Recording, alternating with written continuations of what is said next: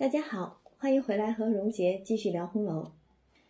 今天我们要读的是第十回：金寡妇贪利全受辱，张太医论病细究源。那上一回第九回，我们讲了恋风流情友入家塾，起嫌疑顽童闹学堂，讲了一出顽童闹学堂的精彩大戏哈，整个是把学堂翻了个底儿朝天。一帮无心向学的族中子弟，把个学堂闹得是鸡飞狗跳，掀了房顶子了。而且我们最后也说，其实可以从这个学中之风见社会之风，可以知道在当时的那个年代、那个背景之下，整个社会的风气莫不如此。所以。学堂里闹成这般的这个状况，也就是完全可以理解的了。但是学堂里的这个呃闹了一番之后，虽然最后是以大家逼着金荣给秦钟磕头赔罪为个了结，但这事儿没算完，对吧？因为秦钟回去要跟他的姐姐念叨，而金荣回去自然也要跟他的家里边念叨。小孩子不过都是这样子，受了委屈。嗯，在外边被人欺负了，肯定是要回去念叨一番的。那我们先说这个金融。金融当日呢，因为人多势众，而且这个所有人都逼着他，甚至包括被这个贾代儒托付，让贾瑞来看着半日学里，贾瑞都逼着他说：“你给秦钟磕头赔罪。”所以没办法。磕了头赔了罪，但是回到家中，自然是越想越生气嘛，自己就咕咕哝哝的说：“秦钟不过是贾蓉的小舅子，又不是贾家的子孙，复学读书不过和我是一样的，因仗着宝玉和他好，就目中无人。当然了，宝玉那是一家子的掌上明珠，所以如果跟宝玉关系不错的话，自然在家族里边是可以横着走了。”他既是这样，就该行些正经事儿，人也没得说。他素日又和宝玉鬼鬼祟祟的，只当人都是瞎子，看不见。这个就有朋友可能会说了：“对呀，好像秦钟啊、宝玉啊，他们确实是鬼鬼祟祟的。呃，但是之前我们又说了，宝玉是为世人所不容，而他最大的为世人不容之处，就是他重情不重理。”他是把所有的这些封建礼教束缚抛诸脑后，不顾世人的这种眼光诽谤，按照自己的真性情来行事。但是，只一点我们要提醒大家要了解的就是，书中的这个整个的背景是在一个封建的等级森严的大家族当中，这样的家族、这样的社会都是充满了这种腐朽的气息，纨绔子弟的习性都是一样的。而宝玉身处这个大染缸之中，我们不能期望说他好像是一个特立独行的这个革命志士一般的，与整个这个封建大家族是毅然决裂。我们不能期望这样的一个角色出现。宝玉他是一个活生生的人，他生于斯，长于斯，他就在这样的大家族当中生活着。而这家族当中所有的人，尽管他们可能是在外。仕途经济、买官鬻爵、盘根错节、朋比为奸的，但是在内也都是宝玉的亲人，是他的朋友，所以我们要理解说，在那样一个环境当中，宝玉自然也是不可避免的会沾染一些这些纨绔的习气，但是我们要看重的是他的这种反抗的精神，或者说他的这种看透世情。进而是不甘同流合污的这种骨气，或者是说他的这种玉的精神吧。因为我们说了，宝玉他总是带着那块玉，那个才可补天却被遗漏的那块玉，所以其实他的这种精神，很多时候就是中国人所讲的那种玉的精神了。嗯，插了这一段闲话，因为这个《红楼梦》。呃，作者自己都说了，总是在讲风月而已，所以风月之事自是不能免的。我们在这部书当中，通篇你可以看到无数的风月之事。马上我们就要讲到的这个事儿，更大的风月情债，一边是贾瑞和这个凤姐儿之间的这一桩公案，另一边就是秦可卿马上迎丧天香楼的这一段公案，所以这两段公案实际上是夹杂在一处写的。作者把这两段公案夹杂一处写，自是大有深意。看起来，表面看起来自然都是风月情债，但是细究起来，其实你不要被这块石头骗了。又回到这句话上来，不要被石头骗了。风月情债的背后，我们要了解作者的真实目的，他的真实的用意。那我们接着回来看这边，金荣咕咕哝哝的，嗯，又念叨说，秦钟平常是跟宝玉在一块儿，现在他又去勾搭其他人，偏偏撞在我眼睛里，就是闹出事儿来，我还怕什么不成？你可以看到这种攀附，自己本身就是攀附权势之人，自然是以小人之心夺君子之腹的。他也就是去看你攀附得，我偏攀附不上的，然后你们又搞出这些事来，竟还让我去。磕头赔罪，心里自然是不服气的嘛。然后他这边咕咕哝哝的，他的母亲胡氏就又问道：“说你又争什么嫌弃呢？好容易我望你姑妈说了，你姑妈又千方百计的才向他们西府里莲二奶奶跟前说了，你才得了这个念书的地方。若不是仗着人家，咱家里还有力量请得起先生。况且人家学里茶也是现成的。”你这二年在那里念书，家里也省了好大的嚼用呢，省出来的。你又爱穿件鲜明的衣服，再者，不是因你在这里念书，你就认得什么薛大爷了。那薛大爷一年不给，二年不给的，这两年也帮了咱们有七八十两的银子。你如今闹出这个学房，再要找这么一个地方，我告诉你说吧，比登天还难呢。你给我老老实实的。玩一会子，睡你的觉去，好多着呢。这个母亲胡氏对金融的这一番话，虽然话不多，但是我们可以从中读出好多的信息来。一家里边实在是贫穷，也是孤儿寡母的，家里边很贫困，生计很艰难，只得是求爷爷告奶奶的，希望这些贵族亲戚们能够帮衬一些。然后孩子去上学。一方面是至少有个学上，家里穷请不起先生，那至少是有个学上；另一方面，竟是为了这个生计着想，省了多大的嚼用。也就是说，孩子吃啊喝啊，学里就都解决了，家里边竟然是可以省了很多的银两出来。而像金荣这样呢，又是贪慕虚荣富贵的，想穿个鲜亮衣裳的，自然就从这省的钱当中又给了出来，而且。最逗的是这个薛大爷的事儿，那作为母亲，你真的不知道这个薛大爷是为什么要给你儿子银钱吗？想来也是知道的，但是只是为了这一个攀比、这个攀权富贵的这个心思，竟然也就不往心里去了。呃，也是一种小妇人，或者是说被生活搓磨的很艰难的，是到艰难的这种家境之下，小家子的。小家子气，底层的人家的这种悲哀了，所以他以为自己是得了便宜，实在是不知道他失去的是什么，或者是说被人家占了什么便宜去。只说人家薛大爷给你银子，那为什么要给你银子，对吧？所以这个话里边好多事儿都埋在里边了。那且说这个话中提到的这个姑姑。也就是说，金荣的姑姑，她原聘给的呢是也是贾家玉字辈儿的嫡派，叫贾黄的。但是之前我们就说了，虽然都是贾家亲戚，又有谁家都能是这种高门大户，都能是富贵熏天的，对吧？呃，所以这个贾黄夫妻两个，其实也只是守着些小巧的产业，然后呢。攀权富贵的，时常到宁荣二府里边去请安，又会奉承凤姐儿并尤氏，所以凤姐儿、尤氏也时常资助资助他，方能如此度日。这一下就让我们想起了上一回明烟儿在那个窗户外头唯恐天下不乱的挑事儿，说的是什么？说你那姑妈。指的就是这个黄大奶奶，贾黄的妻子，也是金荣的姑妈，对吧？你那姑妈只会打血沫子，向我们莲二奶奶跪着借当头，我看不起她那样的主子奶奶。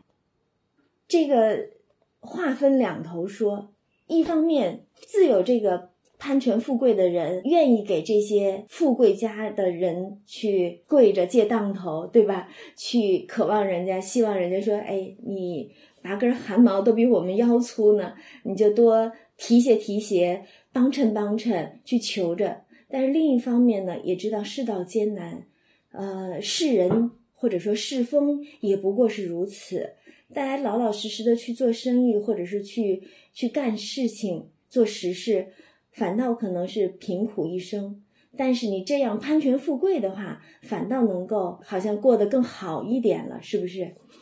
所以这样的人一边仗着自己也是贾家的亲戚，但是另一边他又实在是在贾家也是低声下气，只知道跟人家去借着。这个所谓借当头嘛，就是借着银子钱，借着你们的权势来过得好一点罢了。然后却说这日，这个黄大奶奶因天气晴朗，家中无事，就带了一个婆子坐车到这边家里来看看寡嫂并侄儿，也算是一个有情义之人了。哥哥已经过世了，只留下寡嫂和一个侄儿，孤儿寡母的。这黄大奶奶也是极力的想帮衬着，但是世间之人偏都如此，可怜之人必有可恨之处。他自有他家的可怜，他也自有这种攀权富贵的可恨之处。然后在家到了家之后呢，金荣的母亲聊着聊着就说起了贾家学里这个顽童闹学堂的这一桩公案了，对吧？一五一十的都跟他小姑子就说了，那这小姑子。不听则已，听了怒从心头起，说：“这秦钟小崽子是贾门的亲戚，难道蓉儿就不是贾门的亲戚了？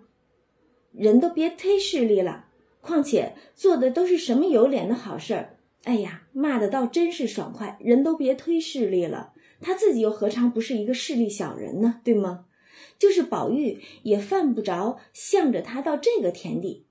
等我去到东府瞧瞧我们甄大奶奶。”指的是那个尤氏，再向秦钟他姐姐说说，叫他评评这个理。嗯，他是很想替他的这个寡嫂侄儿去分说分说，拔拔创，对吧？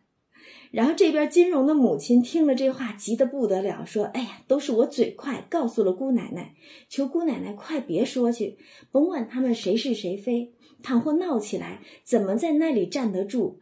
若是站不住，家里不但不能请先生。”反倒在他身上添许多的嚼用出来呢。说来说去还是一个银子钱的事儿，家里穷，请不起先生，孩子没学上不说，而且回到家来反倒又添了很多的这个花销。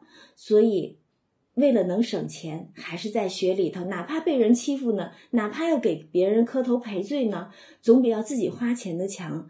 这真是为天下这种贫穷又要去求。求告这些富亲戚的这个小户人家一大叹啊，真是世间之事莫不如此吧？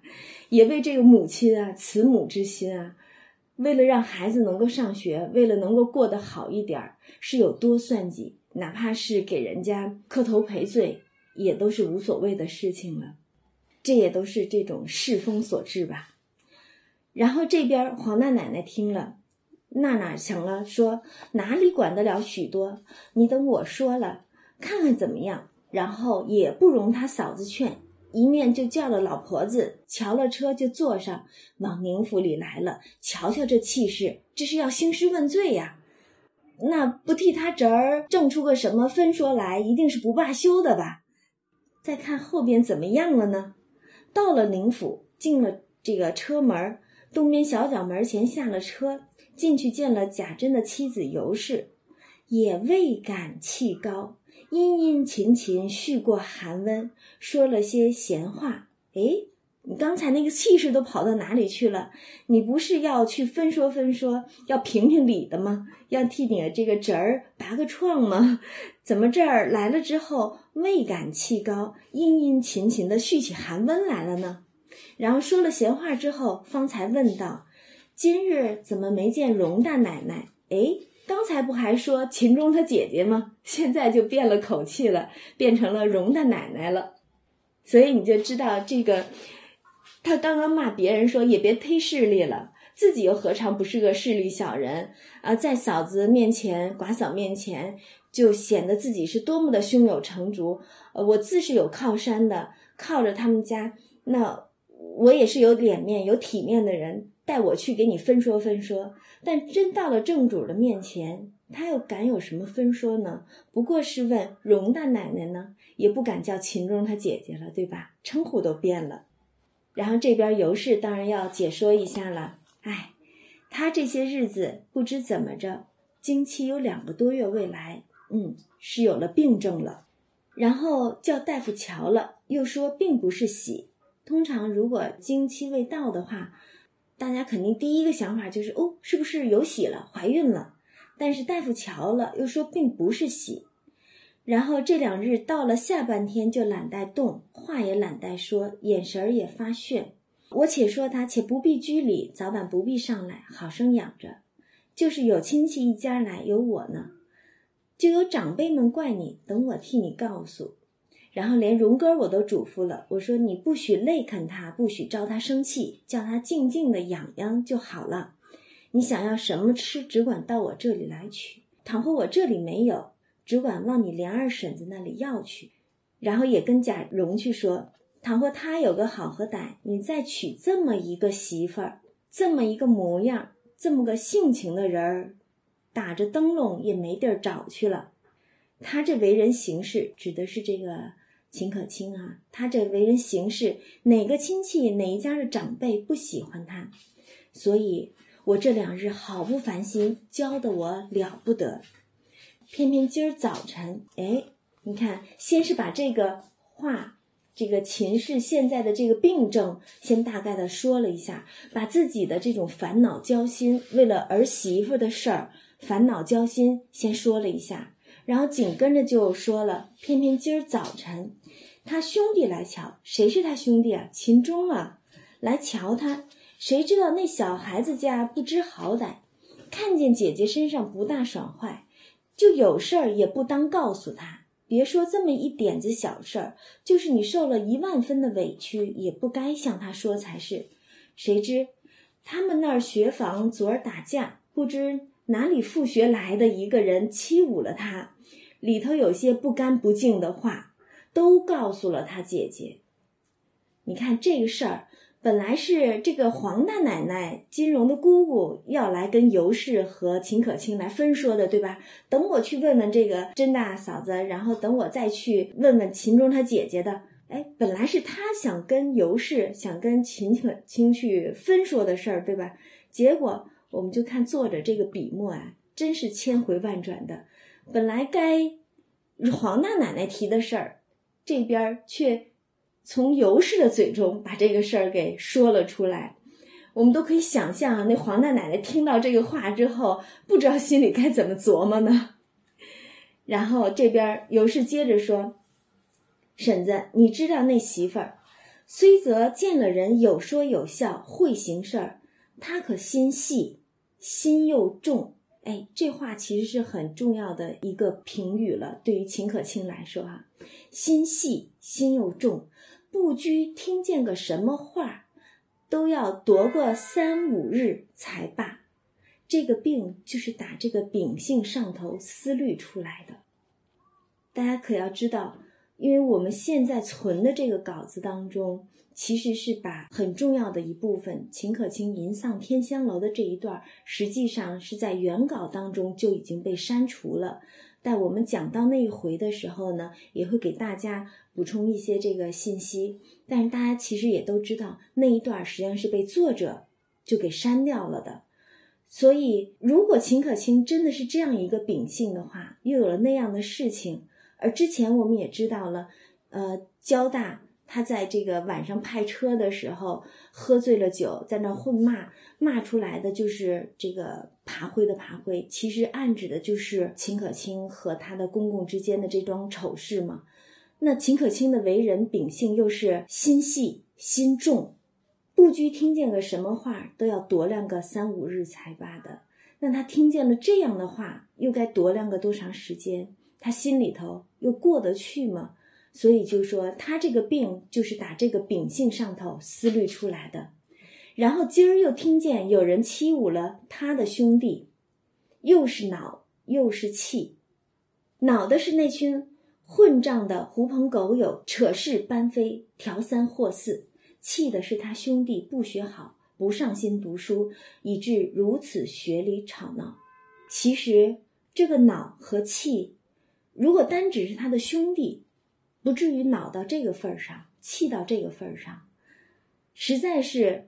两个人，如果说搬弄是非，听到人的口舌的话，两个人被别人嚼舌根儿的这个话头都是一模一样的。姐姐是和公公不清不楚，弟弟是和学堂里的这些学友不清不楚，所以同样的事情，竟然是姐弟两个人同为情种啊，同为这个风月情债的偿债之人，不是？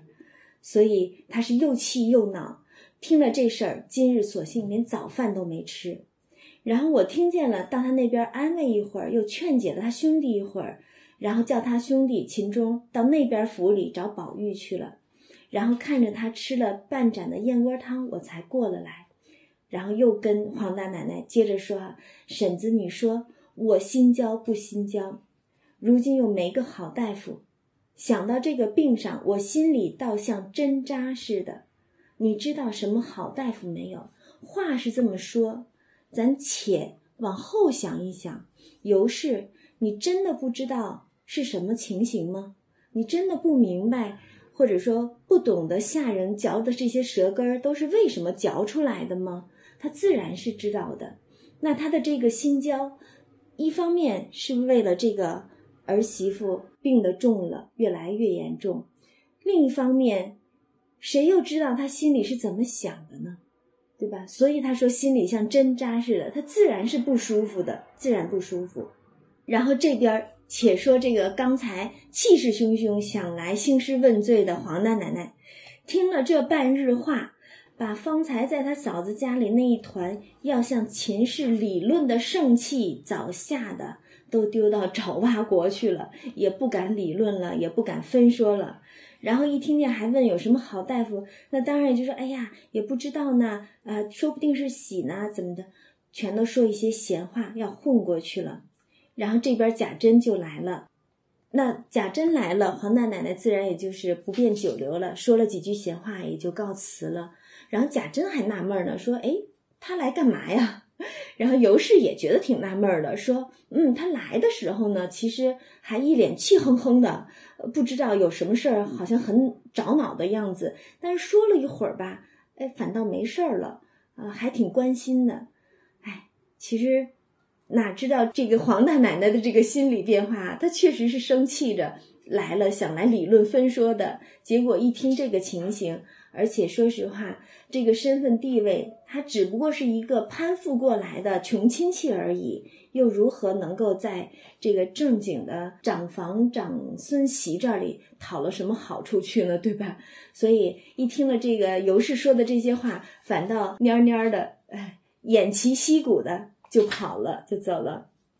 然后这边呢，呃，贾珍和尤氏两个人就商量着说，还是得给媳妇儿。这个儿媳妇儿请个好大夫啊，怎么着的？然后就提到了说，刚才冯子英来了，也是他们这一个派系当中的哈，日后也是有好多有关冯子英的这个戏份儿。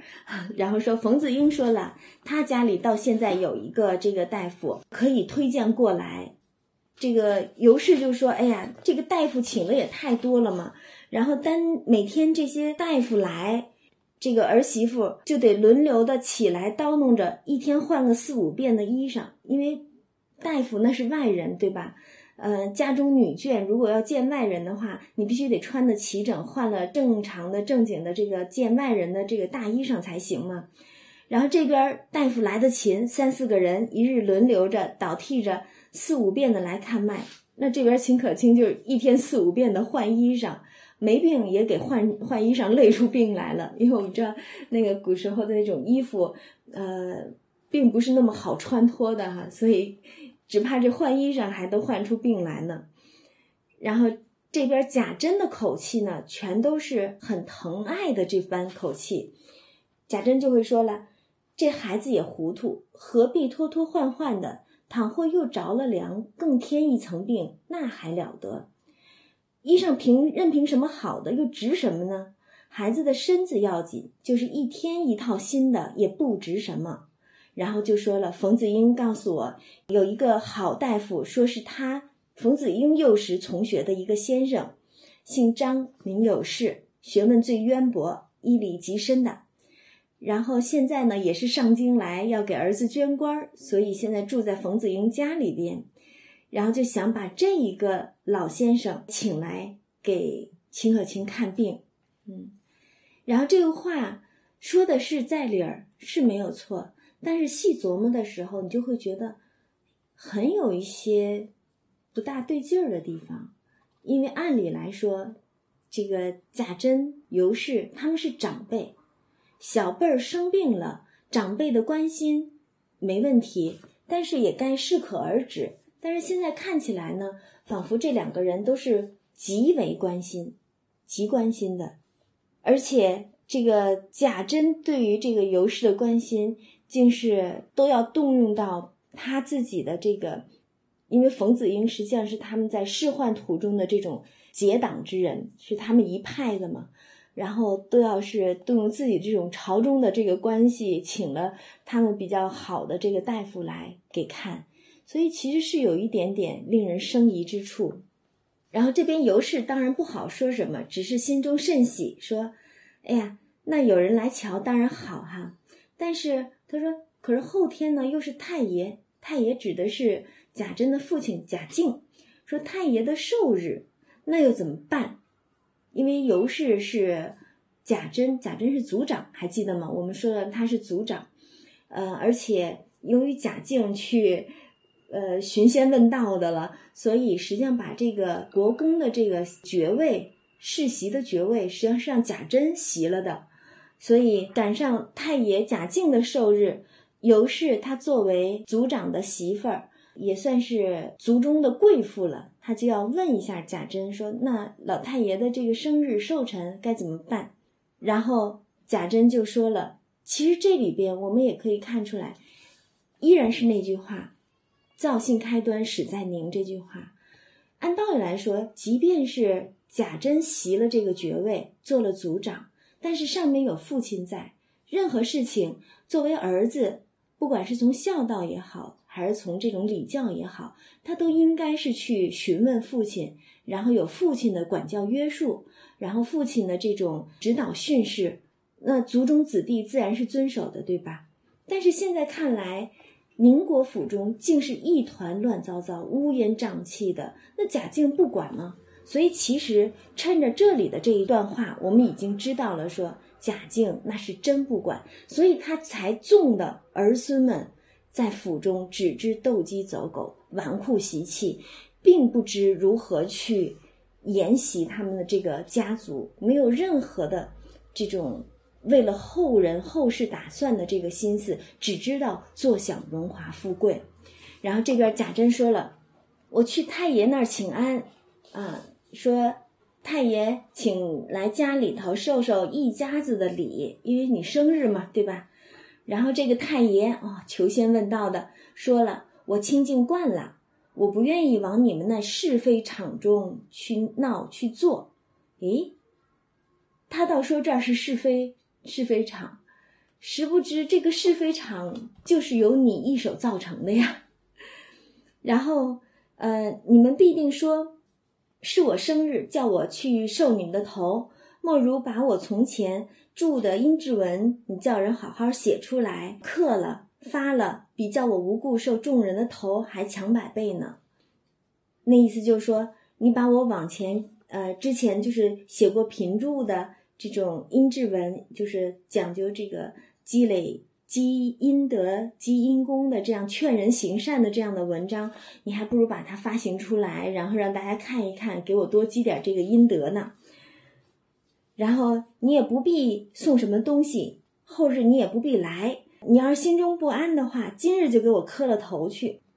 倘或你后日又来，又叫多少人随着来闹我，我必和你不依。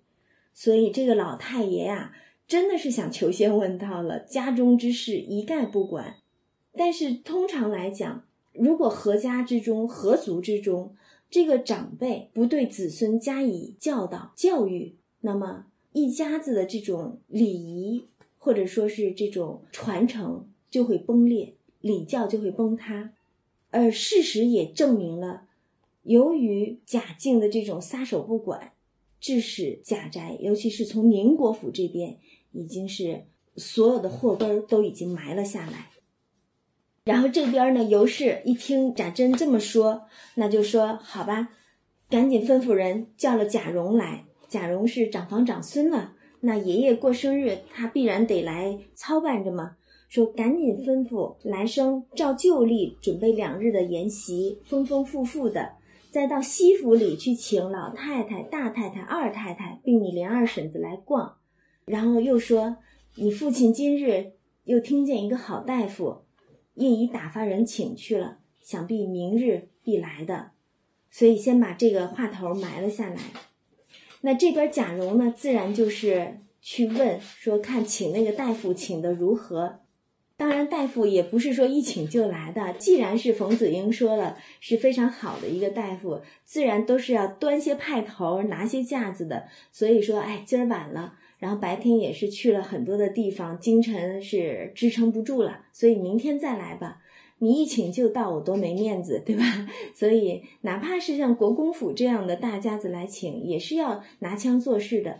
而且，这个世风啊，就是如此。你如果是真心为他好，一请就来的话呢，人家反倒觉得你哎不值钱，呃不自重。你要是拿腔作调、装腔作势的，人请不来，非得要等着说明天吧，等我那个休息好了，呃有了这个精神了，我再来，人家反倒觉得你嗯这个大夫好，就是呃你有这个气派，有这个腔调，所以。这个世人啊，真是很古怪的一种这个想法。其实这种世风并非指当时才有哈，我们当个乐子，你来看一看，如今这世风也必都是如此的吧。然后就接着说哈，咱们书归正传。然后这边贾蓉安排了一切事情，转身回去回了贾珍和尤氏的话，然后吩咐什么酒席啊等等的，自然就去照例料理，不在话下。等到第二天，我们的这个名医来了，嗯，然后名医呢确实还是很厉害的。然后名医来了，请的张先生，人家回说请的张先生来了。贾珍遂沿入大厅坐下，茶毕，方开言道：“完全是恭敬守礼啊！而且贾珍的那样的身份，嗯，说来又是觉得很怪怪的哈。”儿媳妇生病，替儿媳妇请医生也就罢了。医生来了之后呢，贾珍亲自沿入大厅，那是正坐了，正厅了，奉茶，然后来说话，以一个族长身份，以一个公公的身份来替儿媳妇儿去请大夫，嗯，是显得有点怪怪的。然后贾珍当然是奉承了，说。昨儿成冯大爷冯子英，视之老先生人品学问，又兼通医理，小弟不生轻仰之志。这位张先生也很这个谦虚，说：“哎，晚生粗鄙下士，本知见浅陋，因冯大爷是大人家弟，谦恭下士。就说冯子英说了，你们这样的人家谦恭下士，又成呼唤。”敢不奉命，但毫无实学，倍增汗颜。哎呀，还是谦虚啊。然后贾珍就说：“先生何过谦？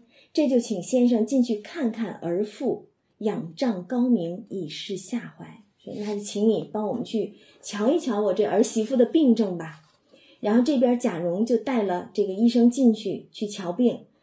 然后这个医生当然是要显示一番自己的这个。真才实学的哈，就说依小弟意思，竟先看过脉，就我先给你诊脉，再说为是。你先别跟我说他的病症如何，我先诊脉。我是初造尊府，本也不晓得什么，但是我们冯大爷一定让我过来，所以我不得不来。那今儿看了脉息，你看看我说的对不对？再将这些日子的病事讲一讲，大家斟酌一个方，可用不可用？那时大爷在定夺。一方面呢，听起来很自谦，但是另一方面其实又是很要显示一下自己的这个才学的。所以你等我先诊脉，你竟先别说啊！你要是都说了。呃，反倒显不出我通过这个脉象就能知道你的病情了，对吧？所以他就开始诊脉，然后这边就赶紧把这个袖口，仆妇们拉着秦氏的这个袖口露出这个手腕来。这个先生呢，先是右手脉，凝神细诊了有半刻功夫，然后方换过左手，亦复如是，真是细细诊来。然后诊毕脉息，说我们外边坐吧。带着贾蓉两个人到外边来分析病情哈，然后这段病情的分析非常的专业，因为我们说了，整部《红楼梦》实在是堪比一个大百科全书，其中什么都有所涉猎。你如果是想养生的，有；学医的有；这个做饭的有；盖房子造花园的有；然后更别提这些什么。诗词曲赋了，样样都全，所以这一块写的实在是非常专业的，一通诊脉脉息的方法，然后包括脉息的这个脉象如何，什么左寸右寸，左关右关，我们就不细读了。呃，如果有学医的朋友，或者是学药的朋友，其实这一段真的可以看看。看看你们是不是能够从他所讲的这个脉系当中替秦可卿诊一诊这个病症到底是如何的？嗯，然后呢，他就说了一下这个脉象如何哈，呃，然后又通过脉象说了自己所揣测的他的这个病症如何，然后果然旁边这个贴身服侍的这些婆子就说：“何尝不是这样呢？真是先生说的如神，不用我们说了。”如今家里好几位太医老爷都瞧着呢，都不能说这么真切。你看他们家请的大夫，这当然是一个额外推荐的一个神医了哈。之前请的全都是太医呀，那些有名的这些医生老爷的，可见这个自古以来医疗或者说医生啊，在这种大家子的或者是这种贵族官宦人家，也都是通行无阻的。然后，这个婆子就接着说：“啊，有说有喜的，有说有病的，有说不相干的，有说怕冬至的，总没个斟酌话。就是他们这么多太医名流名医来看了，但是各有各的说法，甚至是连喜连病都说不真切、说不准的，这可让病人如何是好呢？是吧？”然后那个医生就笑了。胸有成竹，说大奶奶这个症候可是内重位耽搁了，嗯，因为他说了这个很多的病症，比如他提到了经期不调啊、夜间不寐啊、肋下胀痛啊、月经过期、心中发热、头目不时眩晕、寅卯间。必然自汗，就是自己出汗盗汗，如坐舟中啊，不思饮食，精神倦怠，四肢酸软，这些样样都被他说中了，所以他自然也是胸有成竹的。这个先生就笑嘛，一听这些仆妇婆子们这么一说，他就笑说：“哎，你们奶奶的这个病啊，是被之前的那些医生给耽搁了，耽误了。说如果要在初次行经的时候就用药治起来。”不但断无今日之患，就是已经病到今天这般模样啊，而且此时已痊愈了，现在恐怕都好了。当然，他也只是这么说而已，因为你又如何能知道这个病是从何而来的呢？如果不知这个病根在哪儿，你便是把这些表症全都治好了，又真的能解了这个根儿吗？所以真是说不好呀，说不好。嗯，然后他就又说了。嗯，依我看，这病还有三分治的，吃了我的药，哎，我要给你开药了。若夜间睡得着觉，又添了二分拿手了。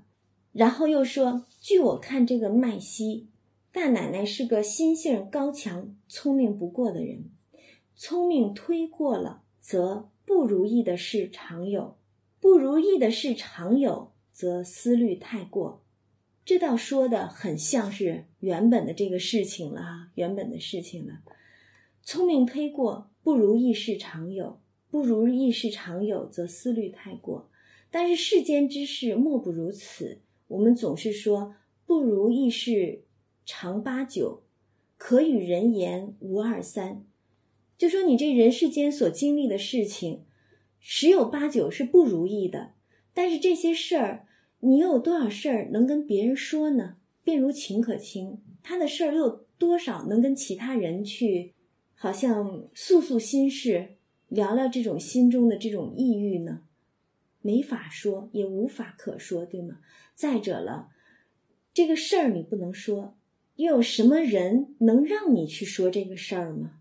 你也没有一个真正的体贴关怀的人能够去倾听你的这些事儿啊，对吧？所以，这个思虑太过之人，总是会忧虑伤脾，肝木推旺，精血不能按时而至，所以就有了这些病症。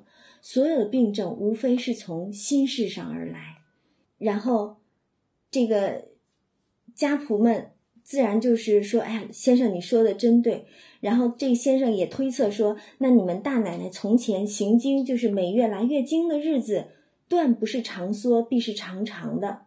然后这些婆子打，可不是从没缩过，或是长个两日三日的，甚至十日都长过，也就是来一次月经来很长很长的时间，不停。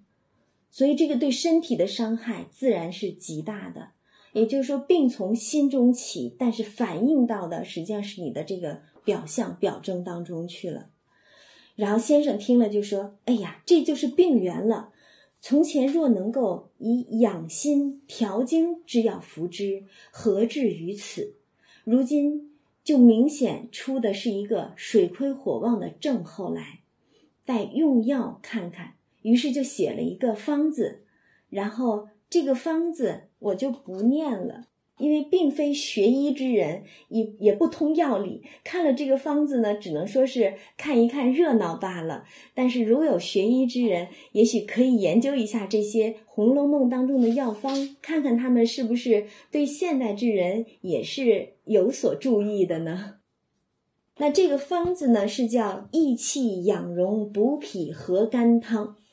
很长的一个名字哈，很长的一个名字，嗯，然后贾蓉看了这个方子呢，就夸赞先生，说高明的很，高明，当然要夸了，人家医生给你诊了病症，还开了方子嘛，然后还要请教先生，这病与性命终究有防无防，就是会不会病得太严重，害了他的这个性命，实际上还是很担忧的。然后这个先生就笑了，说：“大爷是最高明的人，人病到这个地位，非一朝一夕的争候，吃了这个药也要看医缘的。话不说死，不知道这个情形如何，你先吃着药看一看，能不能好，也要看缘分了。依小弟看，今年一冬是不相干的，就说冬天的时候应该还好，总是过了春分。”就渴望痊愈了，这也是历来哈都是，如果你这个冬天这个病没有增加病症，然后也是安安稳稳的能够过了这个春分，过了这个节气，因为每一个节气这种天时和地气都是会有所变化的，而病人他们又是格外的这种敏感，往往会被天时地气所影响，所以能不能挨过某一个重要的。这个节气，对于很多重症病人来说，就是非常重要的一件事情了。那这个医生就说了，总是过了春分就渴望痊愈了，也就如果能熬得过春分的话，还有的治。所以话说到这个份儿上，也不必再明说了。那个贾蓉也自是个聪明人，也不往下细问了。然后这边呢，宋先生出去把方子、呃脉案都给贾珍看了。然后说的话也都回给贾珍和尤氏，然后尤氏就说了：“从来大夫不像他说的这么痛快，想必用药也是不错的。”贾珍当然就很得意嘛，因为毕竟是他托人请的大夫嘛，说：“哎，人家原不是混饭吃，是酒惯行医的人。因了冯子英，我们好容易求了他来。既有这个人，媳妇的病或者就能好了。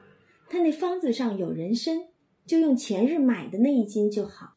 然后这边呢，就开始张罗着，叫人打药煎药给秦氏吃。所以到底秦氏病得如何，我们就要看下一回。”或者说下几回的这个接续的这个故事了。那从这一回，我们之前说了有两回，我们都说，哎，看起来仿佛是只是这个大宅院当中的家族中的琐碎之事，安安稳稳的，没有任何好像特别的这个事情故事发生。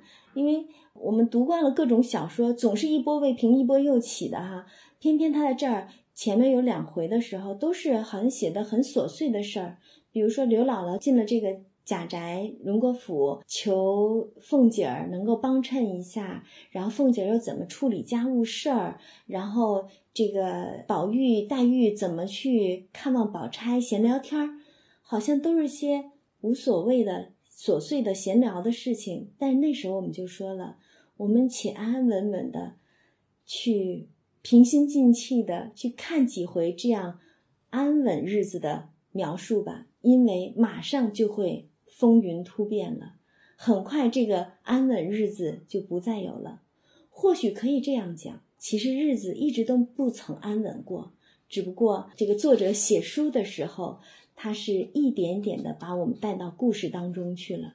那我们今天闲话红楼就读到这里。第十回，金寡妇贪利全受辱，张太医论病系穷源，我们就读到这儿了。也感谢大家的支持，我们明天再聊。